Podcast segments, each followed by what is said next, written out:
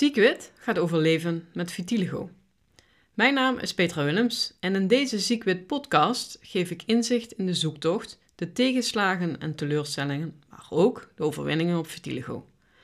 Hoe ik leerde leven met een witgevlekte huid, dat deel ik met jou om je uit te dagen te gaan zoeken, maar ook door te blijven gaan, ook als je door deze ziekwitte vlekken nogal shitterig voelt.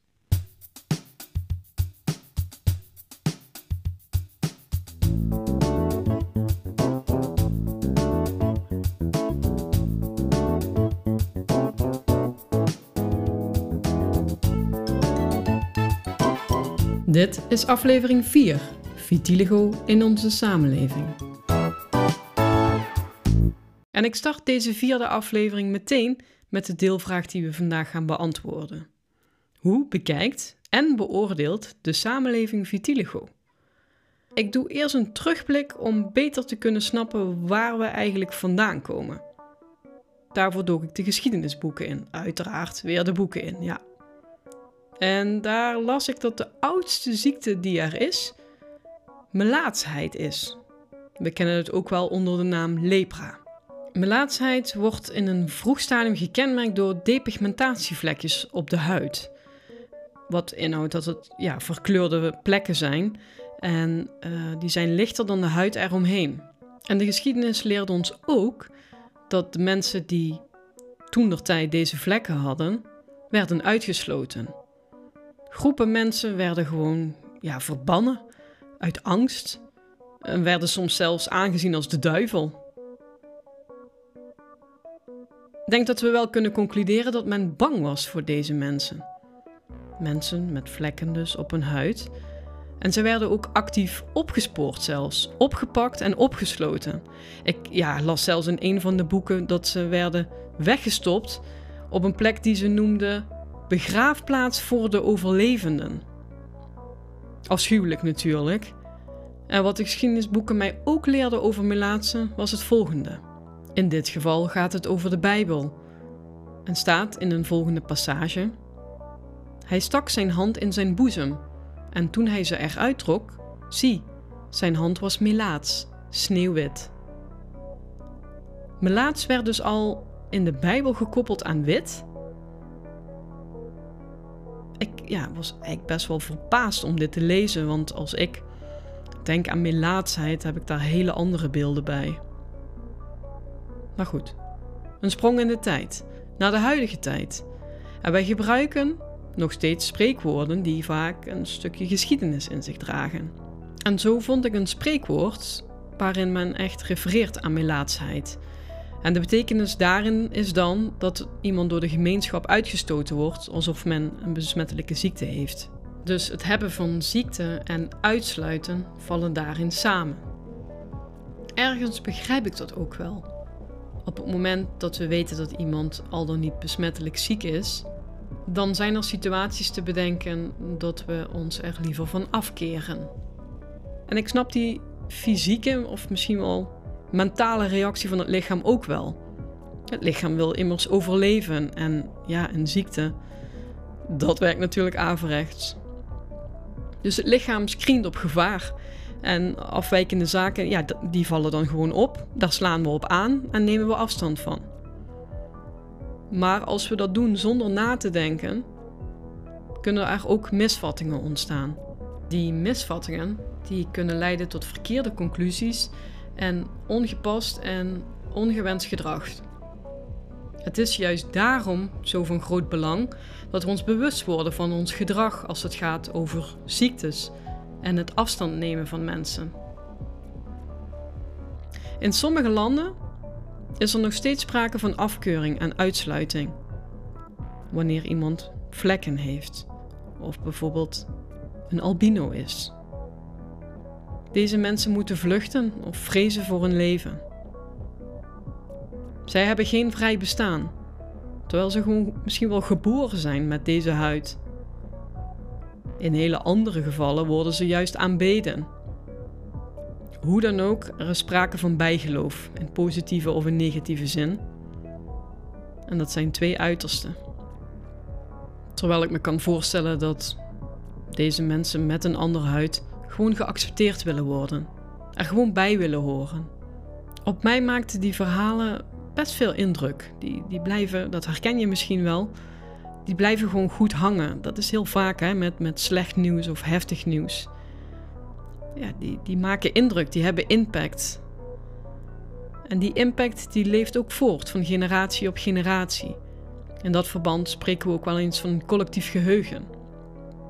En wat als wij in ons collectieve geheugen hebben opgeslagen dat wanneer je afwijkingen hebt op je huid, je opgespoord wordt en weggestopt wordt? Ik begrijp dan wel dat er een angst staat om buitengesloten te worden. En in mijn geval zou het ook verklaren waarom ik zo'n sterke drang had om ja, mijn afwijking, om het dan zomaar te zeggen, te bedekken, te camoufleren. Echt tot op het idiote af te camoufleren. Jarenlang heb ik dat gedaan. En in aflevering 5, de volgende aflevering, ga ik daar uitgebreid op in. Tegenwoordig kunnen er snellere diagnoses en ook meer correctere diagnoses gesteld worden. Er is überhaupt meer kennis voorhanden. Niet alleen voor de arts, maar voor iedereen. Gelukkig zijn we tegenwoordig ook meer open over onze ziektes. We praten er meer over, we delen wat het met ons doet. En ook op tv zien we die openheid terug. BNN-Vara heeft met het programma Ik durf het bijna niet te vragen een aflevering gemaakt waar ook iemand met vitiligo in zit. En deze aflevering gaat over het hebben van zichtbare gezichtsaandoeningen. Ze interviewen een jonge dame met vitiligo in het gezicht en zij vertelt heel open over wat mensen tegen haar zeggen, bijvoorbeeld. Zeker de moeite waard om terug te kijken. Die openheid die zien we ook terug op de sociale media. En de eerste keer dat ik daar vitiligo zag, was dat van model Winnie Harlow. In 2014 werd zij America's Next Top Model, programma ook op tv. En zij is ook iemand met een bruine huidskleur en heeft ook vitiligo. Symmetrische vitiligo, net als ik, ook wel vitiligo vulgaris genoemd. Zij had echt, ja, heeft hele grote plekken. In haar gezicht, op haar armen, handen, voeten, benen. En zij was daar ook heel open over. Maar zij was er op een gegeven moment ook klaar mee dat het alleen maar over haar vlekken ging. En ik snap dat wel. Je hebt vlekken, je bent ze niet. Je bent immers meer dan je ziekte. Vele mensen volgden haar, letterlijk en figuurlijk. En haar foto's op de sociale media kregen veel lof, positieve reacties, maar ook veel kritiek. Het viel me op, maar ik schrok er ook gewoon van hoe heftig mensen online kunnen reageren. Laten zulke afschuwelijke berichten achter. Ik vraag me af of zij weten wat voor impact dat ze daarmee hebben op anderen. Maar goed, Winnie Harlow, ze was open en liet zichzelf van top tot teen zien. Ik ging steeds meer mensen volgen online. Mensen met vitiligo. En ik zag vooral veel foto's. Heel veel foto's. En wat me daarbij ook opviel, was dat het weinig verhalen erbij waren. Dus een plaatje zonder het verhaal erbij. En op een gegeven moment was ik dat zat. Die plaatjes die kende ik inmiddels wel. Maar wat is het verhaal erachter? Wat deed het met deze persoon dat die vitiligo heeft en hoe gaat hij daarmee om? En hoe reageert zijn omgeving erop? Daar was ik heel nieuwsgierig naar. Maar die eenzijdige blik door alleen maar die plaatjes te tonen, dat triggerde mij wel. Ik miste gewoon de gesprekken daarover, misschien wel de discussie of een meer volledige kijk op zaken. En ik bleef speuren, online. Dus nu niet meer alleen met de neus in de boeken. Maar vooral op social media. En het leek wel of vitiligo opeens overal zichtbaar was. Ja, dat is hetzelfde met het feit als je een nieuwe auto wil kopen en je kiest voor de kleur rood, dan zie je opeens overal rode auto's. En zo was dat met vitiligo ook. Ik werd ook steeds meer getagd in berichten Van kijk hier eens naar. Dus ik ging dat allemaal volgen. En ik deel met jou een paar zaken die mij opvielen. Gedrag van mensen of reacties van mensen. En de eerste is dat ik heel veel afkeuring heb gezien. Afkeuring, wit is niet oké. En onder afkeuring valt ook pestgedrag. Maar echt pestgedrag. Een goed voorbeeld daarvan is bijvoorbeeld het verhaal van Roos. Het is een jonge meid van 12 jaar en zij doet haar verhaal bij de EO. Hashtag mijn pestverhaal.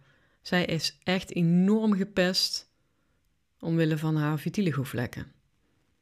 Je bent een kutkoe. Dat is wat zij hoorde. Deze jonge meid wordt gewoon uitgesloten en heeft zichzelf ziek moeten melden op school. Ze trok het niet meer. Ja, eh, mij raakt dat wel als ik dat soort dingen zie en hoor. En dan vraag ik me af, waarvoor is dat nou nodig? En zo ken ik meerdere verhalen van mensen die heel veel afkeuring hebben ervaren. Alleen omdat ze witte vlekken op hun huid hebben. Een verhaal is bijvoorbeeld dat iemand een zwembad instapt en dat anderen dan het zwembad verlaten. Gewoon om het feit dat jij een zwembad instapt met een huid met vlekken. Vertrekken anderen.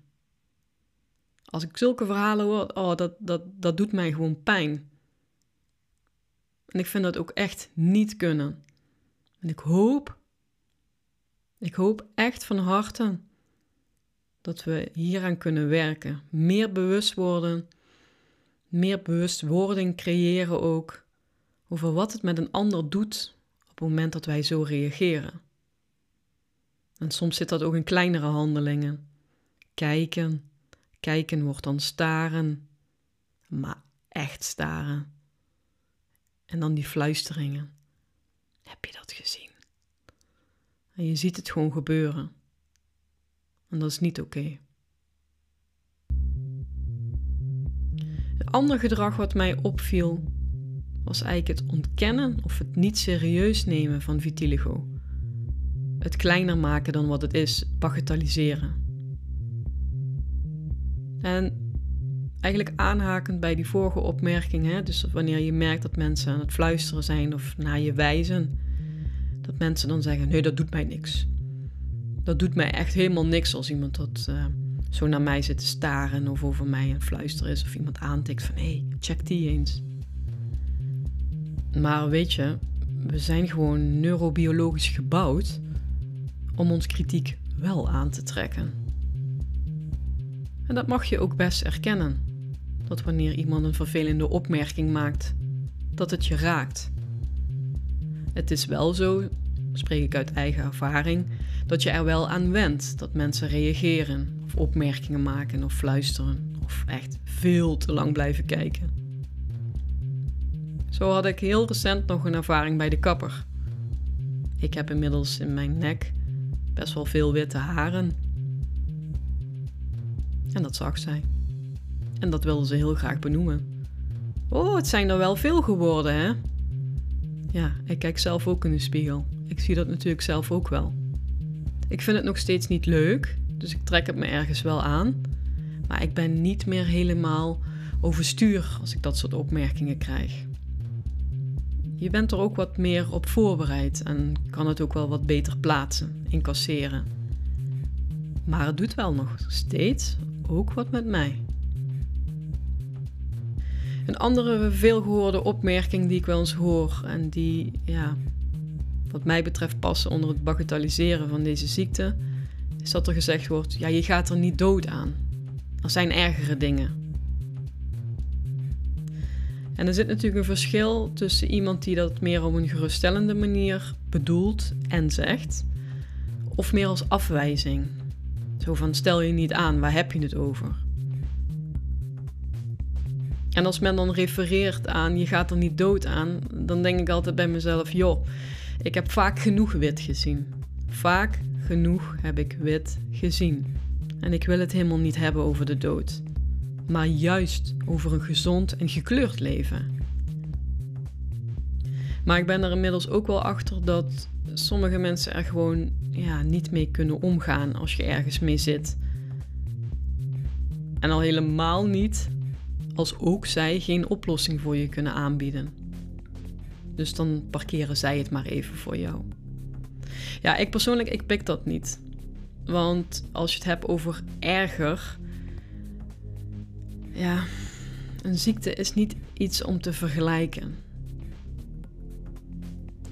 Het is voor iedereen erg. En daarbij, ze kunnen niet in mijn hoofd kijken. Zij weten niet hoe ik opsta of naar buiten ga, over welke keuzes ik maak, over welke zaken ik nadenk, vooraleer ik überhaupt naar buiten ga.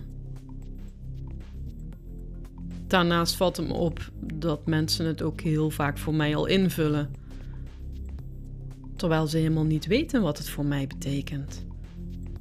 Want die vraag die krijg ik nooit. Petra, wat betekent het voor jou dat jij die vlekken hebt? En waarom vind je het dan erg? Wat ik ook al vaak heb gezien of gelezen of gehoord, is de opmerking: ja, maar het doet toch geen pijn? Nee, klopt. Fysieke pijn is inderdaad niet altijd een goede graadmeter bij een ziekte, ook niet bij vitiligo. Maar dat ligt wel aan het seizoen. Want in de zomer of bijvoorbeeld tijdens een behandeling kan het lijken of je huid continu in brand staat. En ik kan je verzekeren, dat doet zeker weten pijn. En dan als laatste die hierbij hoort, de discussie of de gesprekken over vitiligo, of het een ziekte of een aandoening is. En ik heb hier veel van geleerd, want hoe we over vitiligo praten doet ertoe. En inmiddels snap ik dat sommigen het liever een aandoening noemen. Ik doe dat zelf niet.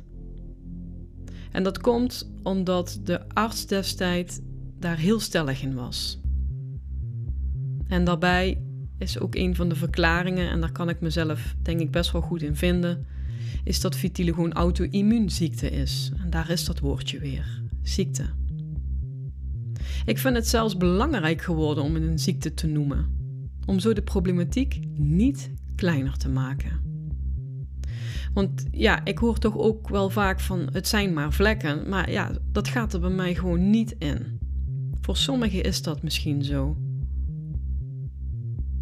En voor sommigen is het misschien ook zo dat er ergere dingen zijn. En dat is bij mij ook zo.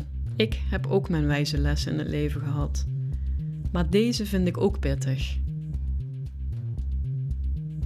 En ik wil daar erkenning aan geven en vooral niet kleiner maken dan wat het is. En daarom blijf ik vitiligo een ziekte noemen.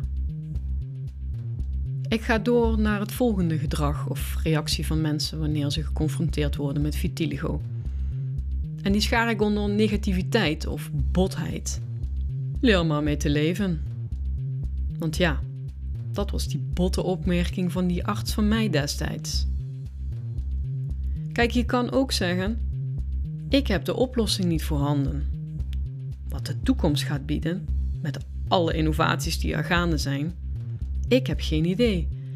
Ik hoop wel voor jou dat er een oplossing komt. Ik kan je geen garantie geven, want ik kan niet in mijn glazen bol kijken en zien of die er komt. Maar bied wat perspectief in plaats van die negativiteit of botheid. En ik had het misschien ook wel tof gevonden als ik had meegekregen: ga zelf op onderzoek uit. Ga zelf kijken wat voor jou werkt. En hou me vooral op de hoogte. Dat heb ik overigens wel gedaan. Op eigen initiatief heb ik contact gelegd met een arts die heel veel met vitiligo bezig is. Vitiligo als specialisatie heeft. En de reactie was dat er een vitiligo groep bestaat en dat ik daar maar mijn verhaal moest gaan doen. Ja, toen was het telefoongesprek klaar. En dat verbaast mij echt enorm. Als je het hebt over een klap in je gezicht, het was er wel weer zo eentje. En eentje die ook hoort bij ja, negativiteit, is mensen die zich er, denk ik, bij neerleggen onder het motto: er is toch niks aan te doen. Ik geloof dat niet. Ik geloof dat er altijd wat te doen is. Altijd een opdracht ligt om over na te denken, te gaan onderzoeken, meer kennis te vergaren. En sommige mensen willen dat niet. En dat respecteer ik ook. Maar zoals jullie mij inmiddels wel kennen, ga ik wel op onderzoek uit. Waarover later zeker meer. En dan kom ik bij gedrag uit en daar kan ik me echt mateloos aan irriteren. En die schaar ik onder het romantiseren of het ophemelen van de gevlekte huid. Oh, die vlekken die maken jou uniek. Ik heb een hekel aan dit soort uitspraken, maar echt. In mijn ogen hoef je niet ziek te zijn om uniek te zijn. Want ik ben echt nog nooit, nog nooit iemand tegengekomen die hetzelfde is. Dus je bent hoe dan ook uniek. Als ik mensen dit soort dingen hoor zeggen, dan probeer ik ze op een iets wat rustigere toon wel duidelijk te maken. Of bewust te laten worden van wat ze nou eigenlijk zeggen voor iemand die het zelf heeft. Perfectie is uit, imperfectie is hot. Het is tof, het is gaaf. Het is een vorm van kunst. Als ik dit mensen hoor zeggen, dan zou ik ze nog wel eens willen horen als ze het zelf hebben. Of als hun kind het bijvoorbeeld krijgt.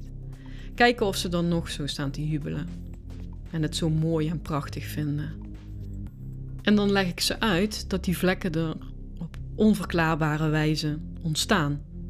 En dat het echt geen vorm van kunst is op het moment dat je wakker wordt en alweer een nieuw exemplaar wit op je huid ziet plakken. Wat ik ook vind passen bij het ophemelen of romantiseren van de gevlekte huid, is wanneer we vitiligo eigenlijk onderdeel zien van onze identiteit. Misschien ontlenen we wel een stukje identiteit naar aanleiding van onze ziekte. Ik probeer dit wat duidelijker te maken aan de hand van modellen. Modellen die zich profileren als vitiligo-model. En begrijp me goed, ik vind het echt lovenswaardig hoe open zij ja, zijn door hun lichaam op die manier te tonen. Ik vertelde al eerder in deze aflevering, Willie Harlow is ja, in het beginstadium heel belangrijk voor mij geweest. Je mag gezien worden. Maar ik mis gewoon het verhaal erbij. Je alleen tonen met die vlekken en het daar verder bij laten, ik snap het, maar ik vind het wel ook moeilijk. Want het is niet alleen maar een leuk plaatje. Een bekende cabaretier die heeft hier een mooie uitspraak over. Hij heeft zelf ook een kleurtje, maar zoals je al weet bewaar ik natuurlijk deze mooie quote voor het einde van deze aflevering. Wat je misschien ook begrijpt is dat al die verschillende manieren van reageren op vitiligo best wel lastig is voor mij. Ik voel me gewoon vaak best wel onbegrepen. Iets wat mij ook enorm heeft geraakt was toen ik merkte dat bedrijven hiermee aan de haal gingen. Zo zag ik bijvoorbeeld reclame van een kledingmerk. Een jongen met donkere huidskleur, vitiligo in gezicht en handen. Daar staat geen verhaal bij dat deze jongen vitiligo heeft, hoe hij ermee omgaat, wat hij ervan vindt. Nee, het werd neergezet als een leuk plaatje. En vrij recent zag ik ook nog een reclame van een merk met huidproducten. Nou, en dan wordt er dan ook iemand met vitiligo bijgezet. Ja, ik heb daar gewoon heel veel moeite mee. Wordt niks uitgelegd, niks toegelicht. En ja, het is goed dat vitiligo zichtbaar mag zijn, absoluut. Maar het wordt nu gebruikt. Gebruikt als een mooi opvallend plaatje. Ik vind dat gewoon niet oké. En ook een tijdje geleden zag ik het in een tijdschrift staan. En helaas was het ook nog een keer een tijdschrift waar ik zelf ook in heb gestaan met mijn verhaal, waar ik het juist heb uitgelegd wat die vlekken met mij doen. Ik heb ze gemaild. Waarom kiezen jullie voor dit plaatje? Waarom kiezen jullie ervoor om geen toelichting te geven? en dit gewoon als een reclame te gebruiken. Meermaals gemaild. Maar ze wilde geen reactie geven.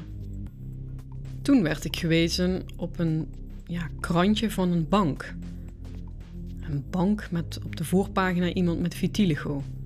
Maar die snapte ik al helemaal niet. En de kop van dat blad was de kleur van geld. Ik was boos. Ik heb die, uh, die bank heb ik gemaild. Want ik wilde uitleg. Waarom gebruiken jullie dat plaatje? En zij schrokken wel. Ze hadden er eigenlijk nog nooit zo naar gekeken en niet over nagedacht. En ze hebben er ook wel aandacht aan gegeven. En dat siert hun wel. Het feit dat ze erop reageren en daarover nadenken. En er naar handelen. De strijder in mij is in ieder geval redelijk actief. En misschien word jij hier ook wel door geraakt. En ik hoop dan ook echt oprecht dat als je iets tegenkomt waarvan je denkt: dit kan eigenlijk niet, spreek je dan uit. Kies je moment om je grens aan te geven. Daarmee laten we een ander geluid horen en creëren we ook ja, meer bewustwording, misschien wel urgentie. Want als wij het allemaal wel prima vinden en het allemaal mooi en prachtig en kunst vinden, ja, wie gaat hier dan prioriteit aan geven? Dus ja, het is goed dat er meer openheid is en meer acceptatie in onze samenleving. Maar we moeten ook niet doorslaan in onze huidrage. Het mooie aan ook openheid vind ik dat het vaak samengaat met creativiteit. En met name online heb ik daar toffe voorbeelden van gevonden. Zoals bijvoorbeeld iemand die zichzelf de pigmentpainter noemt. En die maakt gewoon geweldige mooie tekeningen ook van vitiligo.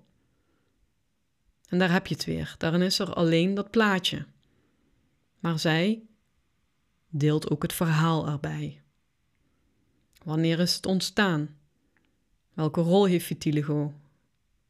Wat doet het met hem of haar? Wat je tegenwoordig ook ziet, is dat er poppen worden gemaakt met vitiligo.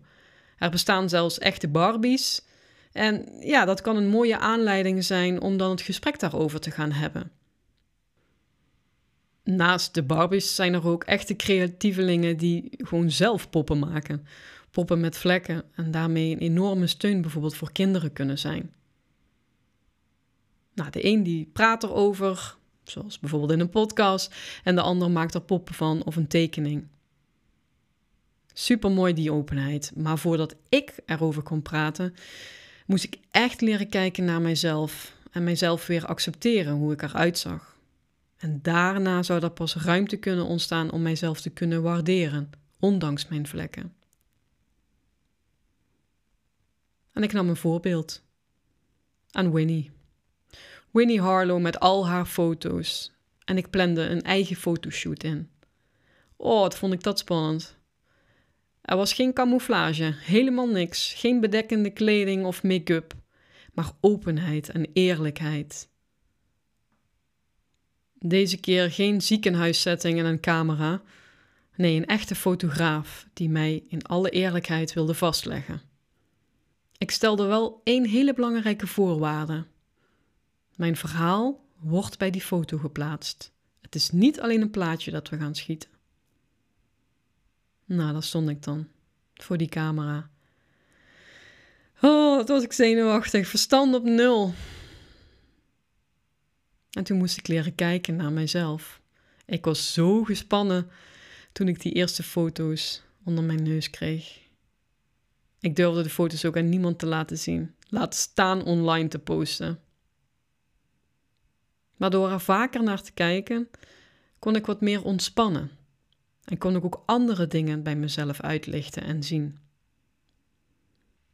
Toen ging die eerste foto online. Echt zo spannend. De hele tijd ging ik maar kijken welke reacties erop waren geplaatst. En die waren best wel positief. Het wordt gewaardeerd als je open bent, eerlijk bent. En zo ging ik ja, me eigenlijk steeds meer openstellen. Wat mij ook heel erg hielp, was het contact met medelotgenoten. Zoals bijvoorbeeld via vitiligo.nl, want deze stichting die bevordert het lotgenotencontact. En zij omschrijven zichzelf als een stichting die niet alleen vitiligo onder de aandacht brengt, maar ook onderzoek bevordert. Om zo bij te kunnen dragen aan de kwaliteit van leven bij mensen met vitiligo. Ook via social media, met name Facebook en Instagram, ja, daar kwam ik gewoon andere mensen met vitiligo tegen en kon ik daar open mee praten. Zij snappen waar ik doorheen ga. En zo kwam ik ook uit bij een fijne club aan betrokkenen. Vitiligo lotgenoten noemen ze zich. Daar heb ik me bij aangesloten en ik leerde niet alleen veel van de verhalen van anderen, maar ik voelde me ook heel erg begrepen. Eindelijk erkenning en herkenning voor waar ik ja, dagen, maanden, jaren doorheen ging. En dat kan echt enorm helpen. En toen kreeg ik een berichtje van Carly. Carly van Tongeren is schrijfster van boeken voor jongvolwassenen. En ze vertelde mij haar ideeën over het schrijven van een boek. Een boek over een meisje dat de wereld intrekt en gaat ontdekken dat toch niet alles zo perfect is en gepolijst is als een perfect plaatje. De lezer zal ontdekken dat zij vitiligo heeft en het soms heel erg lastig vindt om ermee om te gaan. Ik kan het boek alleen maar aanbevelen en ik ben dan ook echt enorm blij dat er eindelijk een boek is over vitiligo. En als je het boek zal lezen, zul je misschien wel herkennen hoe je gedwongen wordt om toch kleur te gaan bekennen. Ook voor kinderen is er een boek, Een beer met vlekken van Monique Bodegom. Het is fijn dat er materiaal is voor verschillende leeftijden, waarin er erkenning en herkenning wordt gegeven aan deze ziekte. En met het einde van deze aflevering in zicht wil ik even terugblikken naar de vraag waar ik mee startte. Hoe bekijkt en beoordeelt de samenleving vitiligo? Ik heb mogen ervaren dat vitiligo gezien mag worden. We worden nog wel eens bekritiseerd, er wordt over ons gepraat, er wordt gekeken, gestaard, gefluisterd of gelachen. Terwijl anderen het weer bejubelen. Hoewel het in andere landen nog wel eens kan leiden tot verstoting, hoeven we daar in het Westen niet meer zo bang voor te zijn. Hoewel die angst wel nog kan leven. In onze samenleving zijn we via diverse platforms en middelen meer open en tonen we naast het plaatje nu ook de verhalen. We vertellen wat het met ons doet, wat het voor ons betekent, wat het ja, voor zoektocht het soms is en welke lessen we eruit haalden. Of hoe we opnieuw kleur geven aan wit. Laten we elkaar daarin sterken. Maar laten we ook bewust blijven of bewust worden dat er ook een keerzijde is aan al die openheid. Er is het risico dat we doorslaan en de gevlekte huid gaan ophemelen, verheerlijken. En de volgende quote die past daar perfect bij. En het is een quote van Daniel Arends, stand-up comedian en cabaretier. En hij zei het volgende. Trots zijn op je huidskleur is overcompensatie van schaamte. Ik hoop dat je die woorden eens goed tot je door wil laten dringen. En wil je je gedachten daarover delen met mij? Weet me dan te vinden via Ziekwit. Dankjewel voor het luisteren naar deze vierde aflevering. En heb je vragen of wil je nog graag iets terughoren in deze podcast? Laat het me dan weten. Volgende week zondag, aflevering 5, de psychosociale kant van leven met vlekken.